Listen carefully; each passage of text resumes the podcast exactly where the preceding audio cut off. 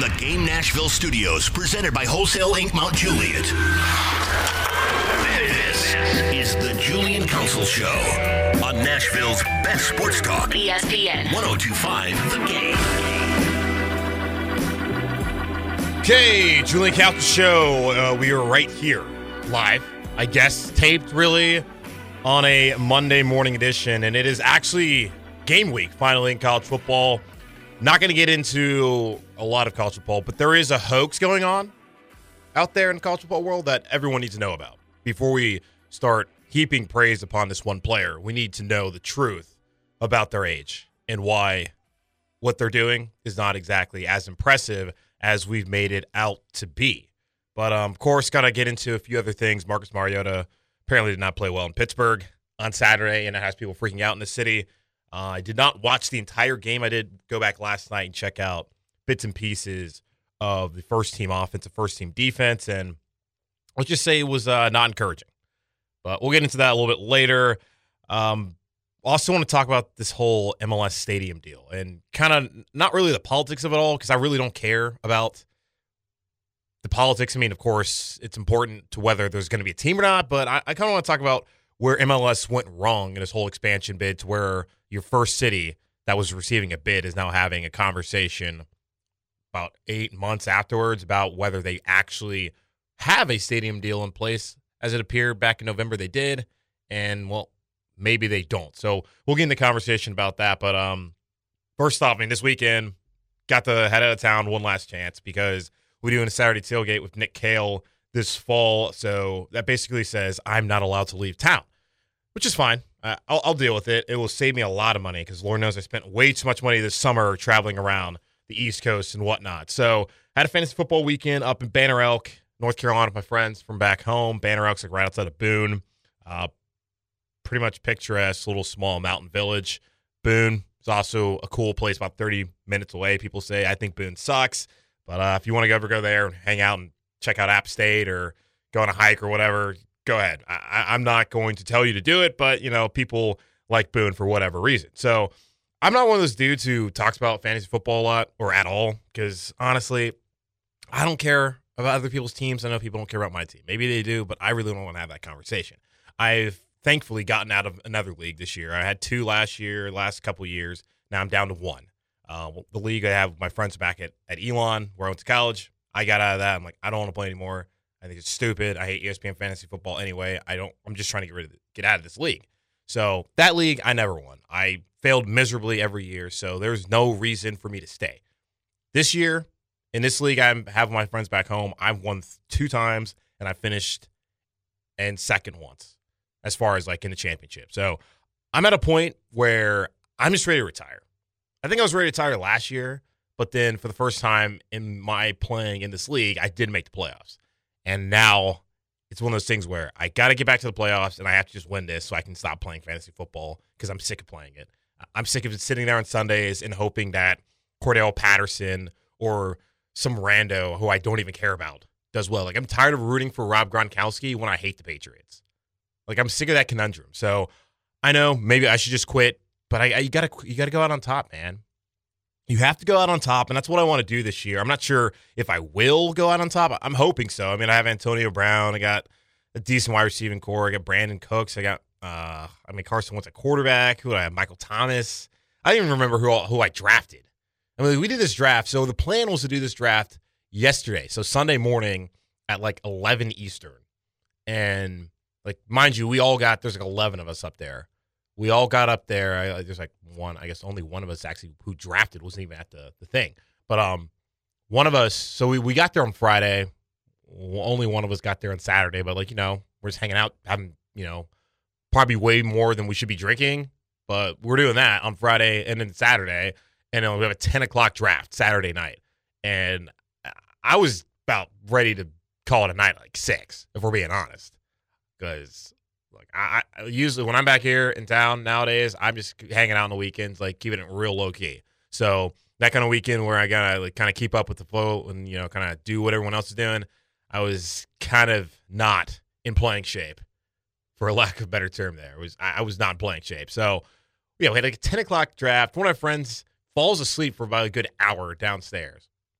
he comes up about two minutes before the draft starting, and he's like complaining about the Wi-Fi. He's like, "Oh, I can't get on the Wi-Fi." I'm telling him like, "Dude, you, well, you got to get on the 5.0 high speed." And everyone's everyone's telling him this, and like he's like here like throwing a tantrum because he can't get on the Wi-Fi. He's like, "Well, dude, you went to sleep for like an hour, then showed up two minutes before the draft started, and now you're going to complain about the Wi-Fi? Like you should have been up here like 10 minutes ago, like figuring things out. Like you hadn't logged into the Wi-Fi yet. I mean, come on." Like all day long, we've noticed that on your phones, if you're using like the 2.4, just a regular one, it wasn't going to work. But this guy's out here upset because he shows up late for the draft and he can't get on the Wi-Fi. We got to pause it for like seven minutes waiting on him to get his act together. So that, that was just ridiculous. But the whole the whole concept of fantasy football, I'm just over it. I just want to win this year and retire, get three championships, and basically cement myself as a fantasy football legend in this league and just leave and never have to discuss any of this ever again. And people knew I was trying to get out because I'm going around all day Saturday, just like, hey, like who's trying to trade? Like I'm trying to make a trade. I'm in win now mode. I'm ready to give up seven future first round picks. And we're in a we're in a keeper league where you can't even keep your first round picks. What's the point of having a first rounder? Like I won two years ago, had Le'Veon Bell and Ben Roethlisberger back before he was terrible like last year, and I that helped me win. And then, oh, Le'Veon Bell's your number one pick, so you lose him. It's like, great. So I have to pick last, and I don't get my best player from last year. And then coincidentally, I finished in ninth place. So cool, guys. Appreciate it. This year, I'm now, I'm, I picked fourth and got Antonio Brown. But I, I look, I've been trying to trade for Alvin Kamara. I've been trying to trade for, for um, Le'Veon Bell like for the last 24 hours. I'm just trying to get this over with. And they could tell like I was done with it because like if you're gonna give futures, you're just gonna quit. It's like absolutely I'm gonna quit. And the fact that fantasy football doesn't allow you to have futures, like you can't have future picks that you can just trade. It's stupid. Like it's supposed to be fantasy football. It's supposed to be basically living out how actual football in a way goes, like being a general manager. Why can't I, you know, trade future first and second or third round picks and move up in the draft? Like, why is that not even an option? I, I don't know. I, I I don't know. It's stupid. Um, I'm over it. Um, Braden, like I'm driving back yesterday, I get a text message and Braden Gall's like, "Hey man, you want to join this college football fantasy football league?" I'm like, "No, I'm all good." He's like, "Does that mean you? Does that mean you want to or can't be bothered enjoying college football just a little bit more?" It's like, I mean, I'm not a huge fantasy guy, dude. And like, I don't know how you enjoy college football more by having to worry about whether the running back of New Mexico State runs for 100 yards that day or not. Like, I don't see how that's more enjoyable. Like, I got to pay attention to more games I don't care about. I mean, of course, like you're the person who drafts his players, but like if the running back in New Mexico State or at UTEP is really good and you're trying to one up the rest of this league, you kind of got to do that. So I, I don't know. I, I'm, I'm over it. I'm not trying to do that. One weird thing that happened before I get into some of this MLS stuff was um we went to two me and two of my other buddies we went down the mountain because like that the house that my buddy has like you know it's in the mountain so you're you're going off in the gravel road and it's really just wrecking your car basically. But uh, we went down the mountain for uh, lunch on Saturday, and we're we're trying to get brunch. Basically, it's like eleven thirty. We're trying to get some breakfast, get some brunch because you know it's Saturday, it's the weekend. Typically, you know brunch is served until like two o'clock. At least it is here in Nashville. Apparently, in Banner Elk, they stopped serving brunch at this one place we went to. Uh, I won't name the name, Banner Elk Cafe. Um, they stopped serving brunch at 11 a.m. Okay, or breakfast or whatever. I don't even know if they had a bar. I don't even know if they served alcohol at this place. Not like it's important or not, but it kind of is. So they stopped serving at 11 o'clock. But there's one exception. At 11:30, uh, so you could still get on the menu. They had like two menus. They had like an Italian menu. They had like a normal menu. like, how many menus do you guys need to have? Like the Cheesecake Factory, you go there, they have 30 pages on their menu of every cuisine in, in the world, like Chinese, Italian, American, like French cuisine. I mean, they had everything, and it's like, what is? Why is this necessary, Cheesecake Factory, to have every single food option in the world on your menu. It's super confusing and it makes it extremely hard to decide what you want because some days maybe you just want to have chicken parm, but hey, actually, there's chicken parm, but you could also have some General Tso's chicken. So I, I don't know. But the one exception to breakfast was they still served breakfast burritos throughout the day. So you can serve a breakfast burrito where you're throwing in eggs and bacon and all that kind of stuff, but you can't make an omelet. Does that make any sense to anybody? That you can make a breakfast burrito with all the breakfast stuff in it, but you can't make an omelet. You can't just give me some simple bacon, eggs, and grits. You can't do any of that. Like you can't give me an eggs Benedict. I, I don't understand. That, that's the that was the weirdest exception to we don't serve breakfast, but hey, we still have this on the menu throughout the day, or at least throughout lunch or whenever it was. I I, I don't understand. I've never been a breakfast burrito guy. I've never understood how that it makes no sense to me. It's mind boggling still to this day. This which has only been like 36 hours removed from the situation, and I'm still pretty upset about it. I, I it makes no sense to me. So, Banner Cafe, get there before 11, or your only options a breakfast burrito, which I don't know why anyone would want a breakfast burrito at any time whatsoever. Okay, so all that that's the weekend catching up, giving you some personal stuff for those out there who really care. I mean, if you're listening to this, I guess you like me in some manner, but that is that. All right, so this whole MLS stadium deal and I think tonight it is Monday. Uh, tonight there is some what Metro Council meeting going on, and yeah, so there's like a Metro Council meeting today, and then next Tuesday the final vote is in for whether you know this stadium's going to work. So I guess apparently there's going to be 27 out of 39 needs to pass today about whatever they're voting on. I, I really have no understanding of the particulars outside of that. As we know, MLS granted Nashville team back in December to become a part of their franchise, like one of their, you know, expansion franchise. I think they became like city number 24, 25, something like that. They want to have like 28 teams in like the next four years or so. And so Nashville had a stadium deal on the table to be at the fairgrounds in November. Metro Council's like, yeah, we'll do this. Obviously, remember it's back when we had uh, Mayor Megan Barry was at the, at the helm, and she was really pushing this and we'll get into kind of a lot of that stuff too. Not not you know what happened with her, but why a lot of that's important as far as where I Nashville is where they're at right now, ahead of some of the other cities that were vying for it. But um, so the stadium supposed to be at the fairgrounds.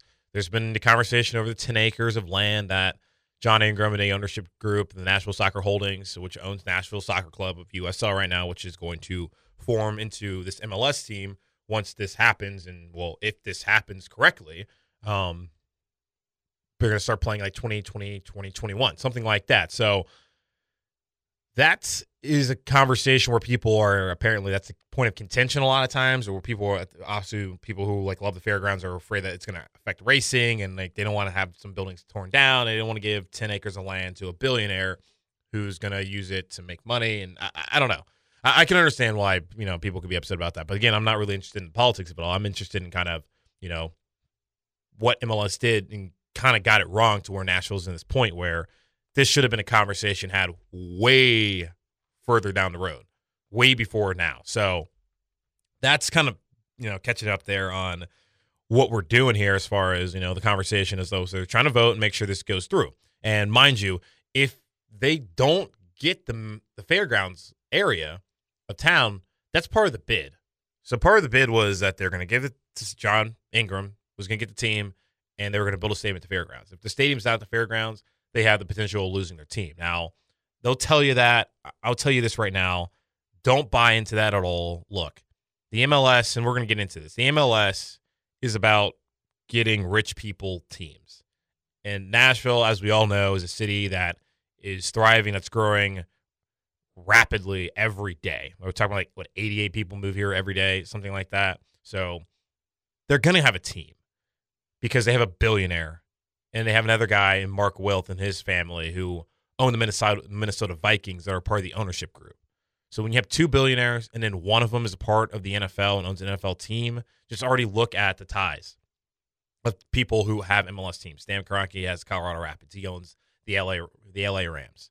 Um, Arthur Blank down there in Atlanta, Falcons owns Atlanta United. So there's plenty of people out there who own NFL teams that also own MLS teams. And then Don Garber, the commissioner of Major League Soccer, was in the NFL office for about 16 years.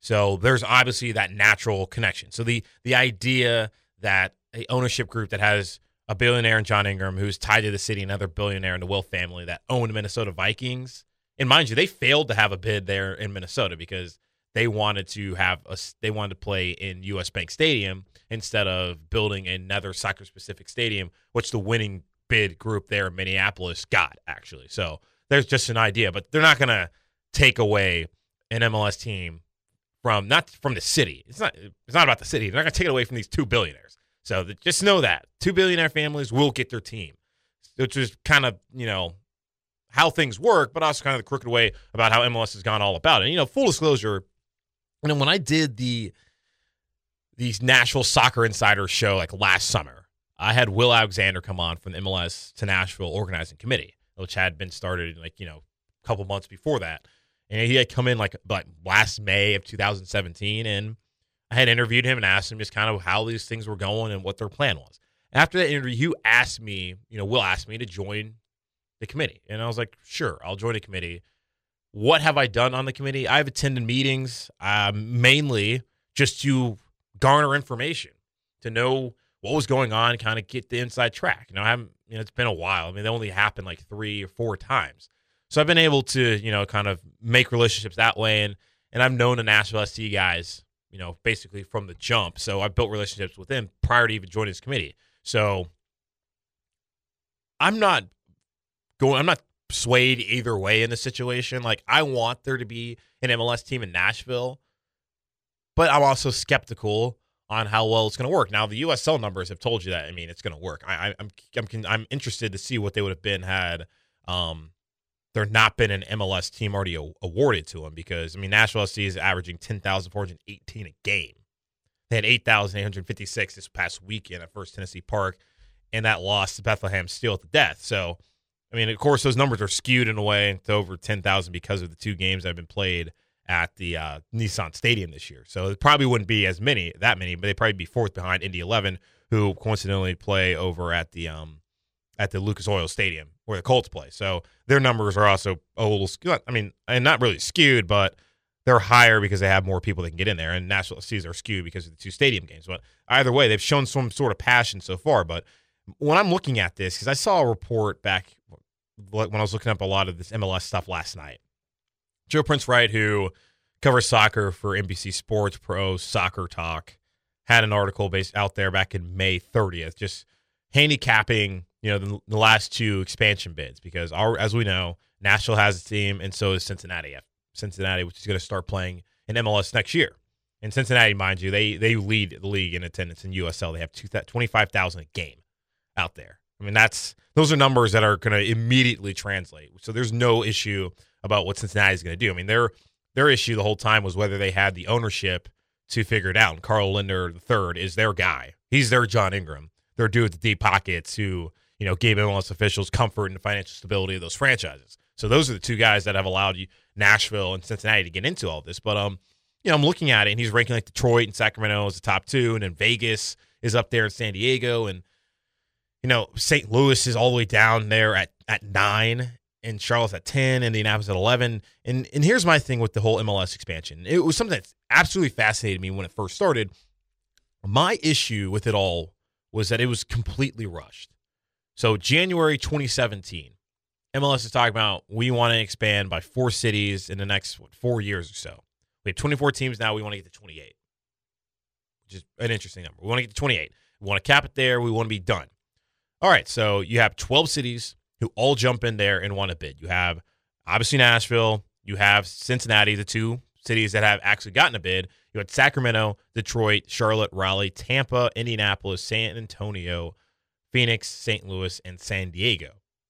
So when this all first started, like St. Louis and San Diego and Sacramento, in Cincinnati, like those were like the front runners. Like those were the absolute shoe ins you thought, well, not shoe ins, but those are the ones you thought were going to get it. Like you thought there's no way, at least Cincinnati and Sacramento wouldn't get it because of just how things had worked out for them as far as, you know, attendance wise. Because, I mean, Sacramento is second in USL out there in the West Coast with 11,000 a game this year. And last year they had 11,000.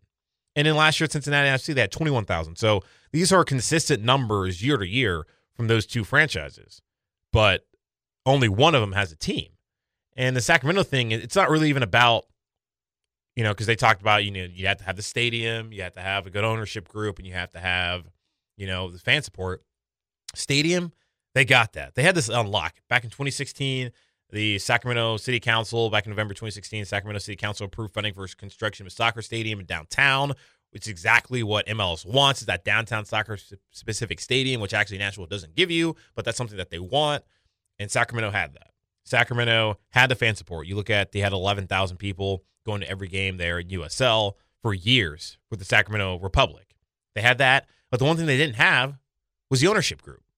And they said with the three things that really matter, it's not three things. It's two. It's stadium and its ownership group. Ownership group first, then stadium. Like I said, Nashville has John Ingram and the Wilf family. That's buku. Cincinnati had Carl Lindner, and that's the money that they needed. So you're talking about Cincinnati really was the only city, and not even at the time, but Cincinnati so far is the only city that's really checked off the boxes for me is because you're getting 25,000 in there. You had 21,000 last year. You're getting 25,000 there every night. You have the money, but they don't have a stadium. So you know, maybe not not yet, but they, they're going to get there.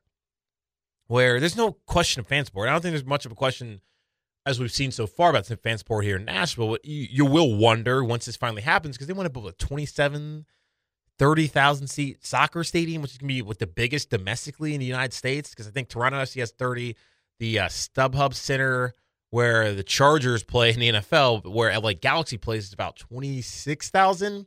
So building the largest stadium in MLS would be interesting. I mean, as far as like soccer specific stadium. Now we've seen Atlanta, they're like putting 70,000 people in there for Atlanta United games at the Mercedes-Benz Stadium. Atlanta, much larger city. I, I guess apparently this the fervor for soccer was something that we did not expect to come out of Atlanta, and it has. So I, I don't know. I don't know how it will, how it will translate, but that's just a, that's something I've asked, I've questioned. But the idea that Sacramento and St. Louis, who their whole bid for a stadium, kind of the vote was skewed to where they they had the city.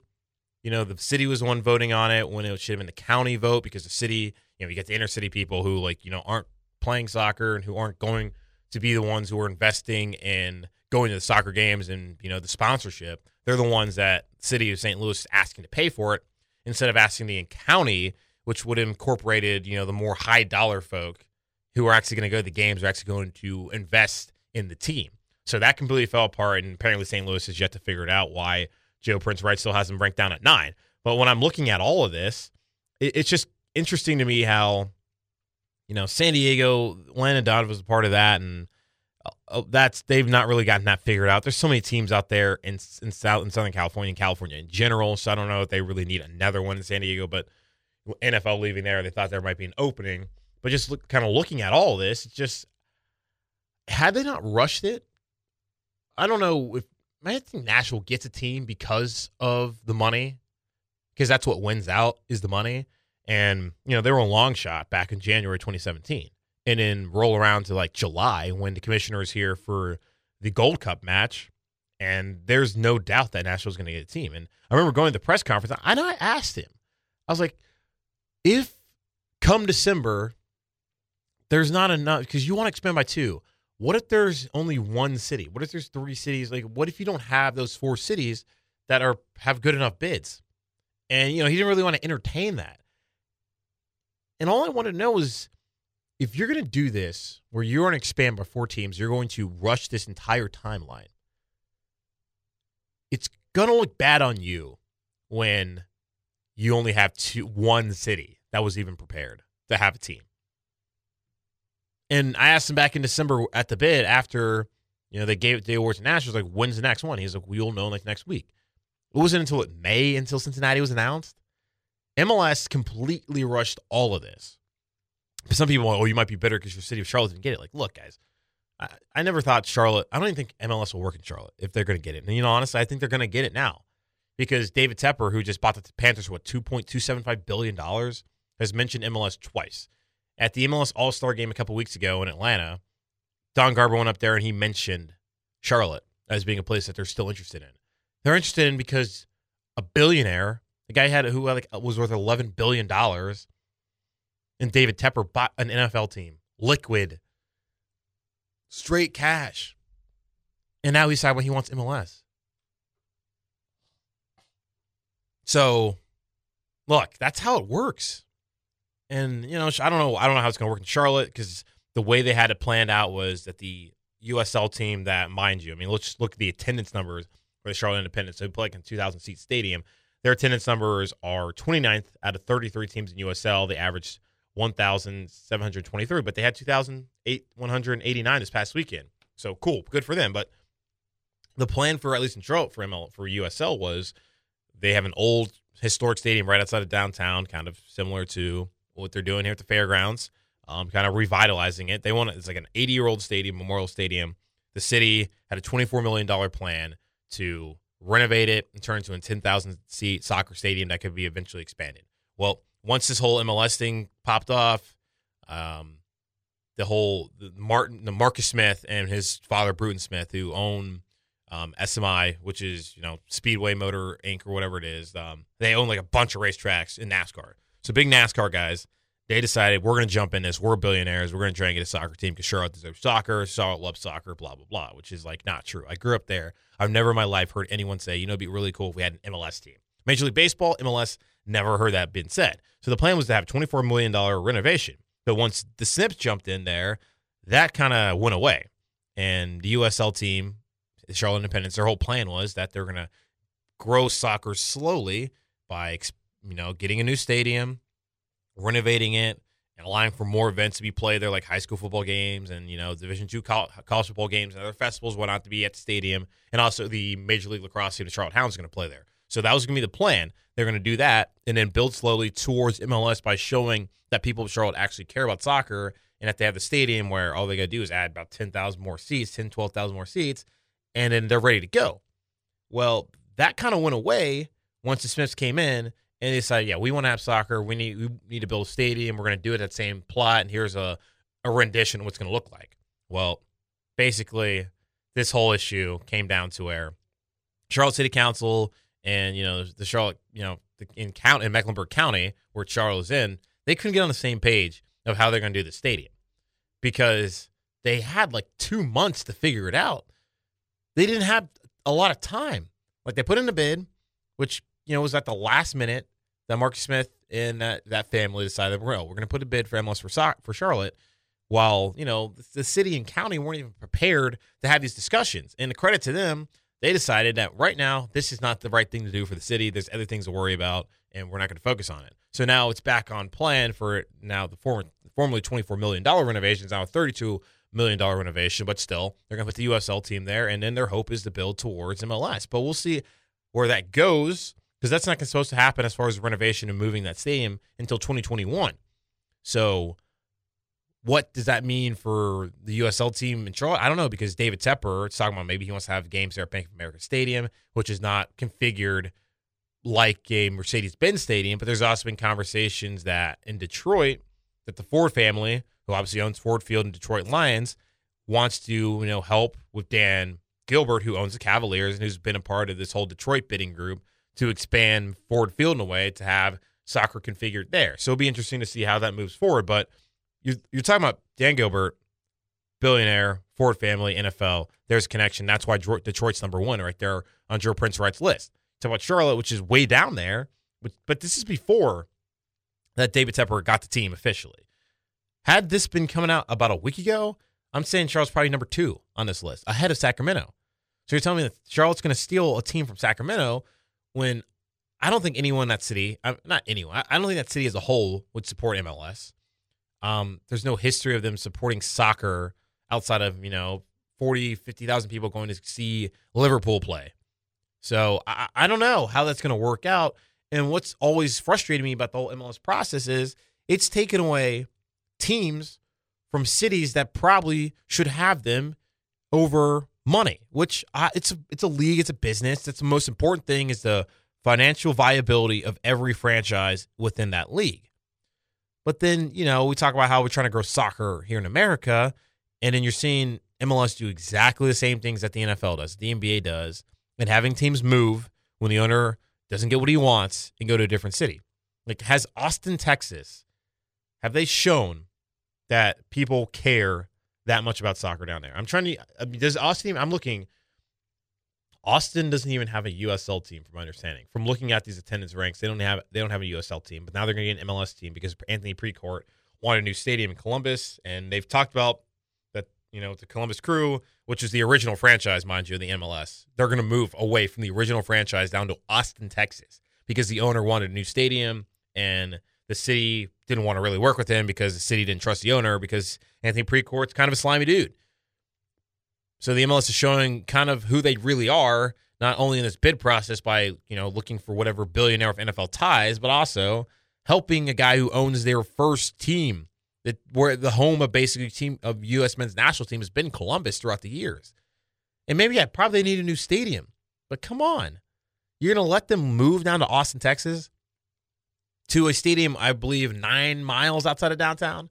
So so much for the whole we need a stadium downtown or close to downtown, nine miles outside of downtown, Austin, Texas. Traffic's not exactly the best out there. So I, I, I don't understand it. It's just the uh, it's just funny to me how MLS has gone about this you know, trying to pretend as if, oh, we care about growing the game of soccer. And I don't think the game, growing the game of soccer should come down to which city has a billionaire in NFL ties or a billionaire with NFL ties that can get them a soccer team. That's that's what it should come down to.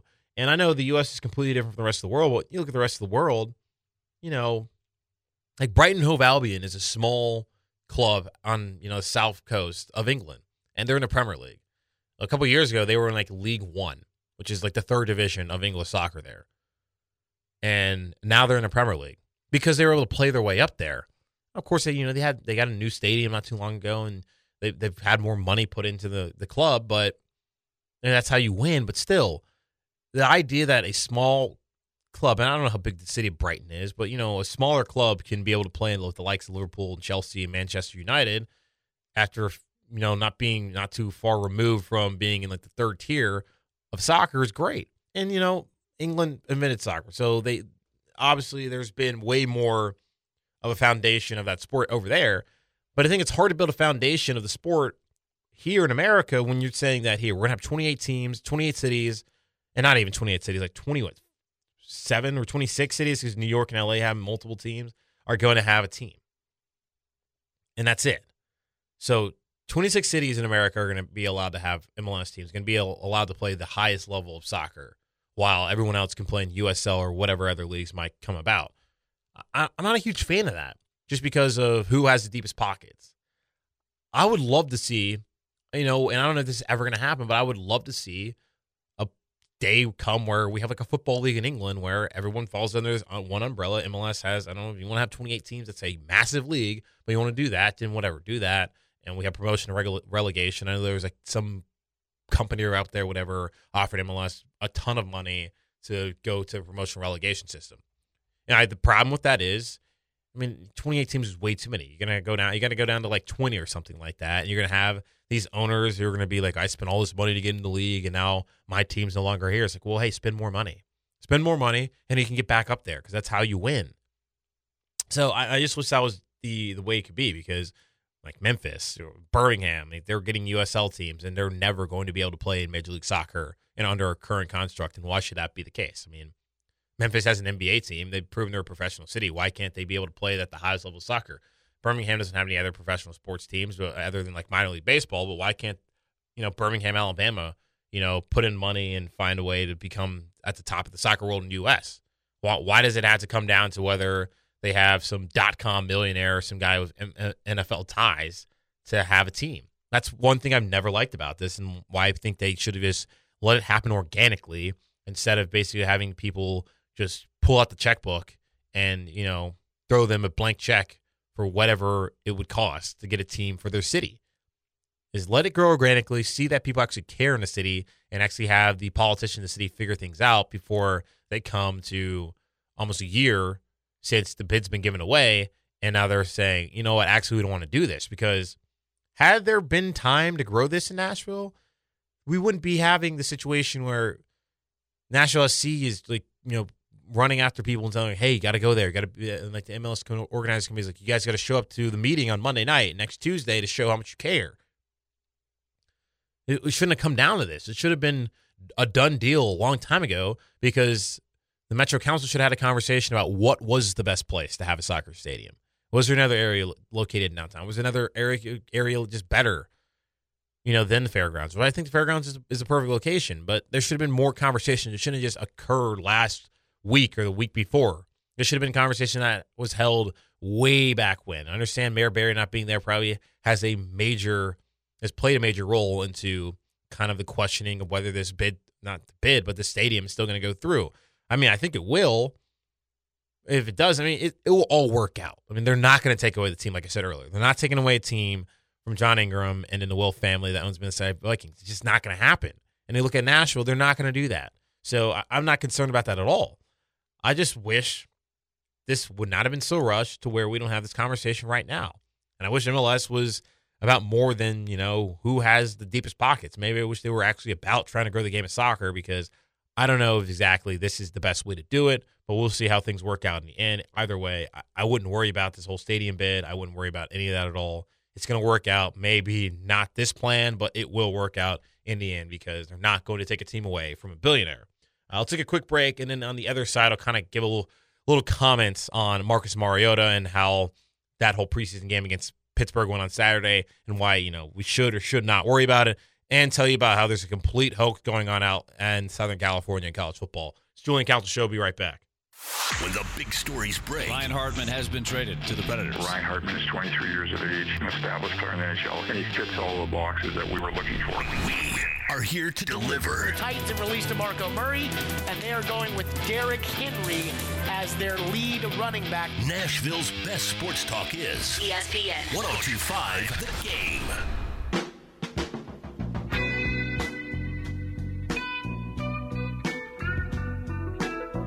Okay, uh, back here on a Julian Council show. Um, yeah, a lot of thoughts there on MLS. I think it's going to work out. Just not a fan of how the league went about the whole expansion process, but I am happy that Nashville's going to have a team. But um, on Saturday, Marcus Mariota uh, did not look good against the Pittsburgh Steelers. Like I said, I came back home yesterday from a fantasy football draft summit weekend, fired up the laptop to see what happened. Thank God for Game Pass and thank God for the condensed because I did not want to watch a full game broadcast. No offense to Dan Hellie and Charles Davis. I just don't want to sit there and listen to them the entire time. I just want to get play by play action and got all of that with Game Pass. So that's not an ad, but you know, it's worth the money. And I did not pay. Um, either way, Marcus Mariota clearly struggled. I don't have the numbers in front of me, but I mean, there's three passes that everyone looks at. He had the missed throw to Corey Davis after he connected, you know, went three for three. Tajaé Sharpe hit him twice and hit Dion Lewis at the backfield once. Had the over, he had the under throw to Corey Davis. Marcus Mariota later said in the press conference that there was kind of a miscommunication where Corey Davis recognized some sort of coverage that Mariota did not. So he should be on the same page as Corey Davis. That was on him. Then there was another third down on the next drive where he had the overthrow on third and six to Corey Davis and com- completely missed him. And then, you know, this final possession out there, I think the fourth drive that they played, he had what was just a horrific interception. No no one's open. Gets flushed out pocket, rolls out right or to the left, and then just throws across his body and gets picked off by Terrell Edmunds. So, not exactly a encouraging outing by Marcus Mariota in what everyone calls the dress rehearsal, which I'm so sick of hearing. Oh, it's a dress rehearsal game. It's a dress rehearsal game. Oh my gosh. It's like, yeah, but you know, it's no, not really. It's the game where they're going to play the most. It's not exactly a dress rehearsal because they're still not throwing out all the concepts and schemes they're going to be using come week one. So we can stop with all that nonsense, and it's over with now, thank God. But um, yeah. So I saw a lot of people out there were freaking out saying Marcus Mariota sucks, that this is not the franchise quarterback, that they got to do something else, uh, put in you know tried for Teddy Bridgewater because Colin Cowherd had Bucky Brooks from NFL Network on a show last week, I believe. Because I saw this video out there because I just typed in Mariota's name on Twitter to see all the flaming takes that everyone had out there, and you know, asked, who would you rather have Bridgewater or Mariota? To Bucky Brooks, and Bucky Brooks kind of hesitated, like, ah, it's close. It's like, ah. I, don't know. I'm not going to have this conversation whether Teddy Bridgewater should be the quarterback down here, but you know, I mean, he'd probably be a better backer than Blaine Gabbert. But I'm not trying to tell Blaine Gabbert he doesn't need to have a job down here. Either way, it would be an upgrade. But I don't know having Teddy Bridgewater is the right thing. This franchise clearly, I mean, they drafted a number two overall, Marcus Mariota, that is. They are sitting there at this point where it's year four, and he's gonna they're gonna figure out whether they're gonna take his fifth year option. I mean, if you draft the guy second overall, you're probably gonna pick up his fifth year option. I mean, Tampa Bay did with Jameis Winston, and he has far more issues. Now, he's probably been a little bit better on the field, but he has a lot more issues off the field to worry about than Marcus Mariota has. I'll just continue to remind people this is the third offense in four years, Mariota. Also, Dan Orlovsky, who played in the NFL and knows the system in which Matt LaFleur is bringing over here, says it takes about 18 months before a quarterback can fully grasp and be comfortable in the system.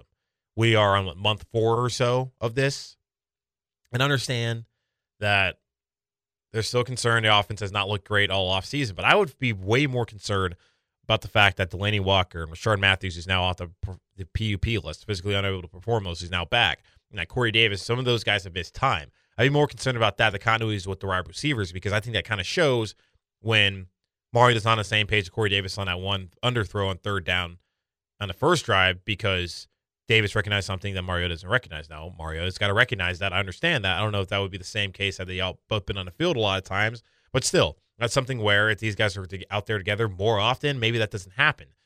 The overthrow, I mean, that happens too. I, that's probably that's mainly on Mariota, but who knows? Maybe Corey Davis is out there they have a better connection. I'm not trying to put this on Corey Davis or anyone else. I'm just saying I'd be way more concerned about the health of the wide receivers than I would be over how Marcus Mariota looked in the third preseason game against the Pittsburgh Steelers. Now, yeah, of course, it's a little concerning that he didn't play well, but I don't think it's the end all be all.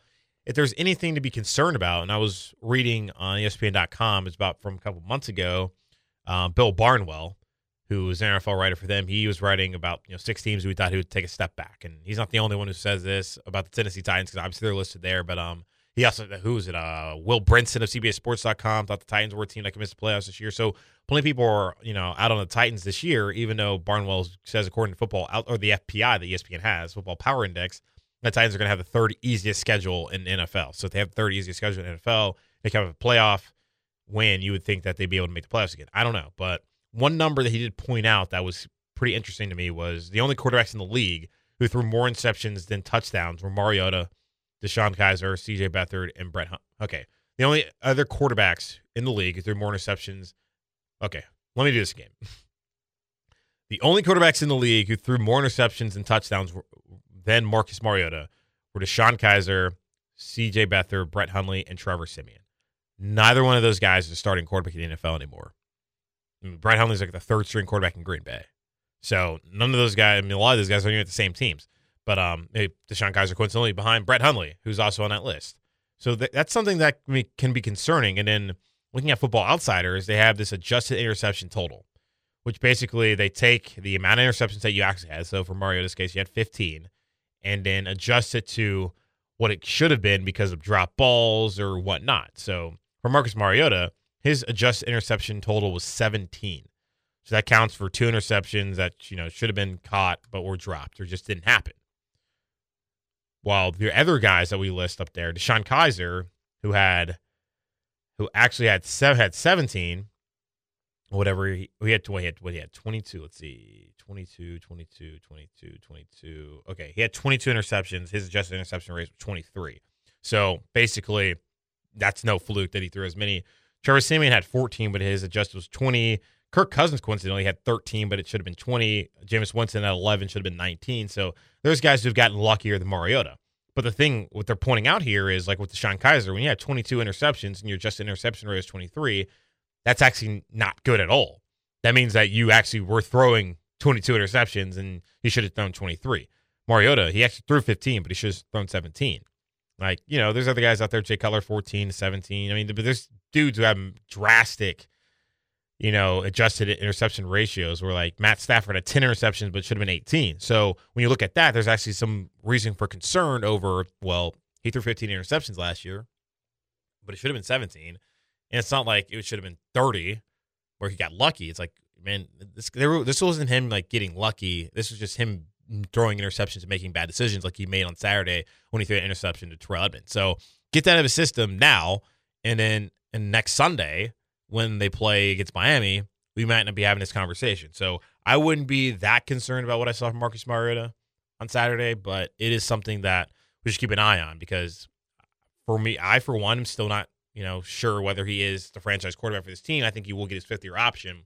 Whether he's worth putting in twenty million dollars annually, which is what the quarterback value is, whether you like it or not. I'm not sure quite yet, but after seeing what he did against Kansas City in the playoffs last year and how he played down the stretch, the game against Jacksonville where he stiffed arm the Jacksonville safety into the Earth's core, got that first down late there in the fourth quarter, and what he was able to do late in that season. I mean, I think we've seen enough that Marcus Mariota can win you some football games. He might not be a great quarterback, but he can be a good serviceable quarterback. And, you know, that's not what you're looking for that number two pick. But look, Alex Smith, he's never exactly lived up to, I guess, what the billing of a number one pick would be. I guess a future Hall of Famer. I don't know what the expectation of number one pick would be. But he's been out there in the league for a long time, winning football games. And people trash him all the time and act as if he's Jamarcus Russell or something. But Jamarcus Russell, I don't know where he's at, but I know Alex Smith is still playing in this league and still going to have an impact this year for the Washington Redskins on his new team. So if Marcus Mariota can be, hopefully you don't want to be a journeyman, but if he can be, you know, an Alex Smith type where he can manage a game and he can help you win divisions multiple years, I think Tennessee Titans fans should sign up for that, especially looking at about the decade of mediocrity that you just got yourself out of by finally going to the playoff game and winning. Okay, so I've been talking about this. We're going to wrap this up right here. I've been talking about this. There's a hoax going on in college football. There is a hoax. Southern California, USC, the Trojans have named a replacement for Sam Darnold. It's going to be a kid named JT Daniels. JT Daniels tweeted out by USA Today Sports JT Daniels should be a high school senior. Instead, after reclassifying, he'll succeed Sam Darnold as a Southern as Southern California starting quarterback. That was the headline, the tweet.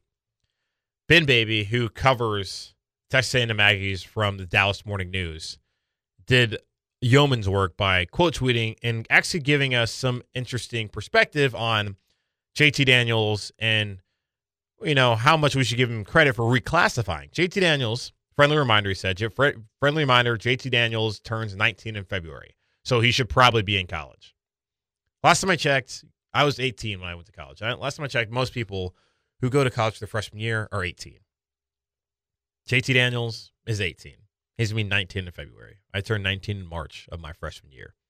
Seems pretty standard to me. Uh, ben Baby continues to go on, says UC, USC's JT Daniels told the Orange County Register he purposely repeated eighth grade for athletic reasons. And this is not something that's new. This has been a trend where parents or kids or whatever they'll decide that I want my kid to come back and play and, you know, stay in this one grade so we can get an athletic, you know, edge over all the kids who are a year younger than him. Daniel spent significant time with Prochazka, and well, I guess this must be his quarterback coach because he was repeating eighth grade. So repeated eighth grade from 2014 2015, did it twice.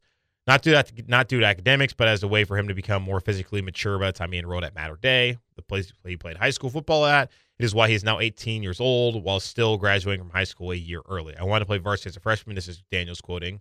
I was 155 pounds in a training League. You're not playing varsity at 155 pounds.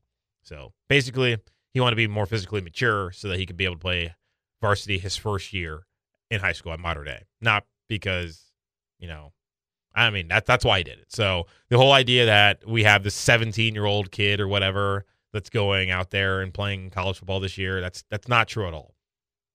It's not true at all. JT Daniels is 18, will be 19 in February. He's exactly as old as he should be in being in college. So for everyone out there who's like going to freak out about this and going to talk about how great that is, let's just all know the facts first. Sorry to uh, ruin any of that fun for y'all out there. Um, so appreciate the listen. I'm actually I'm on iTunes now. I figured it out. So Julian Council Show, look at it, look it up on iTunes, rate, review, subscribe, all that, whatever that jazz is. Go do that on iTunes. Me on SoundCloud on thegamenashville.com. So check all that out. Really appreciate it. Thursday, going to get you a college football preview as week zero happened this past weekend. Shout out to all those teams. Those games actually matter. Hashtag week zero awareness week is now over, but now is actually week one. So Thursday night, college football kind of gets started in earnest before Saturday when the bulk of the games will be played. So, going to get a college football preview with somebody on Thursday. Stay tuned for that. It's been the Julian Council Show. Really appreciate you listening. Talk to you later.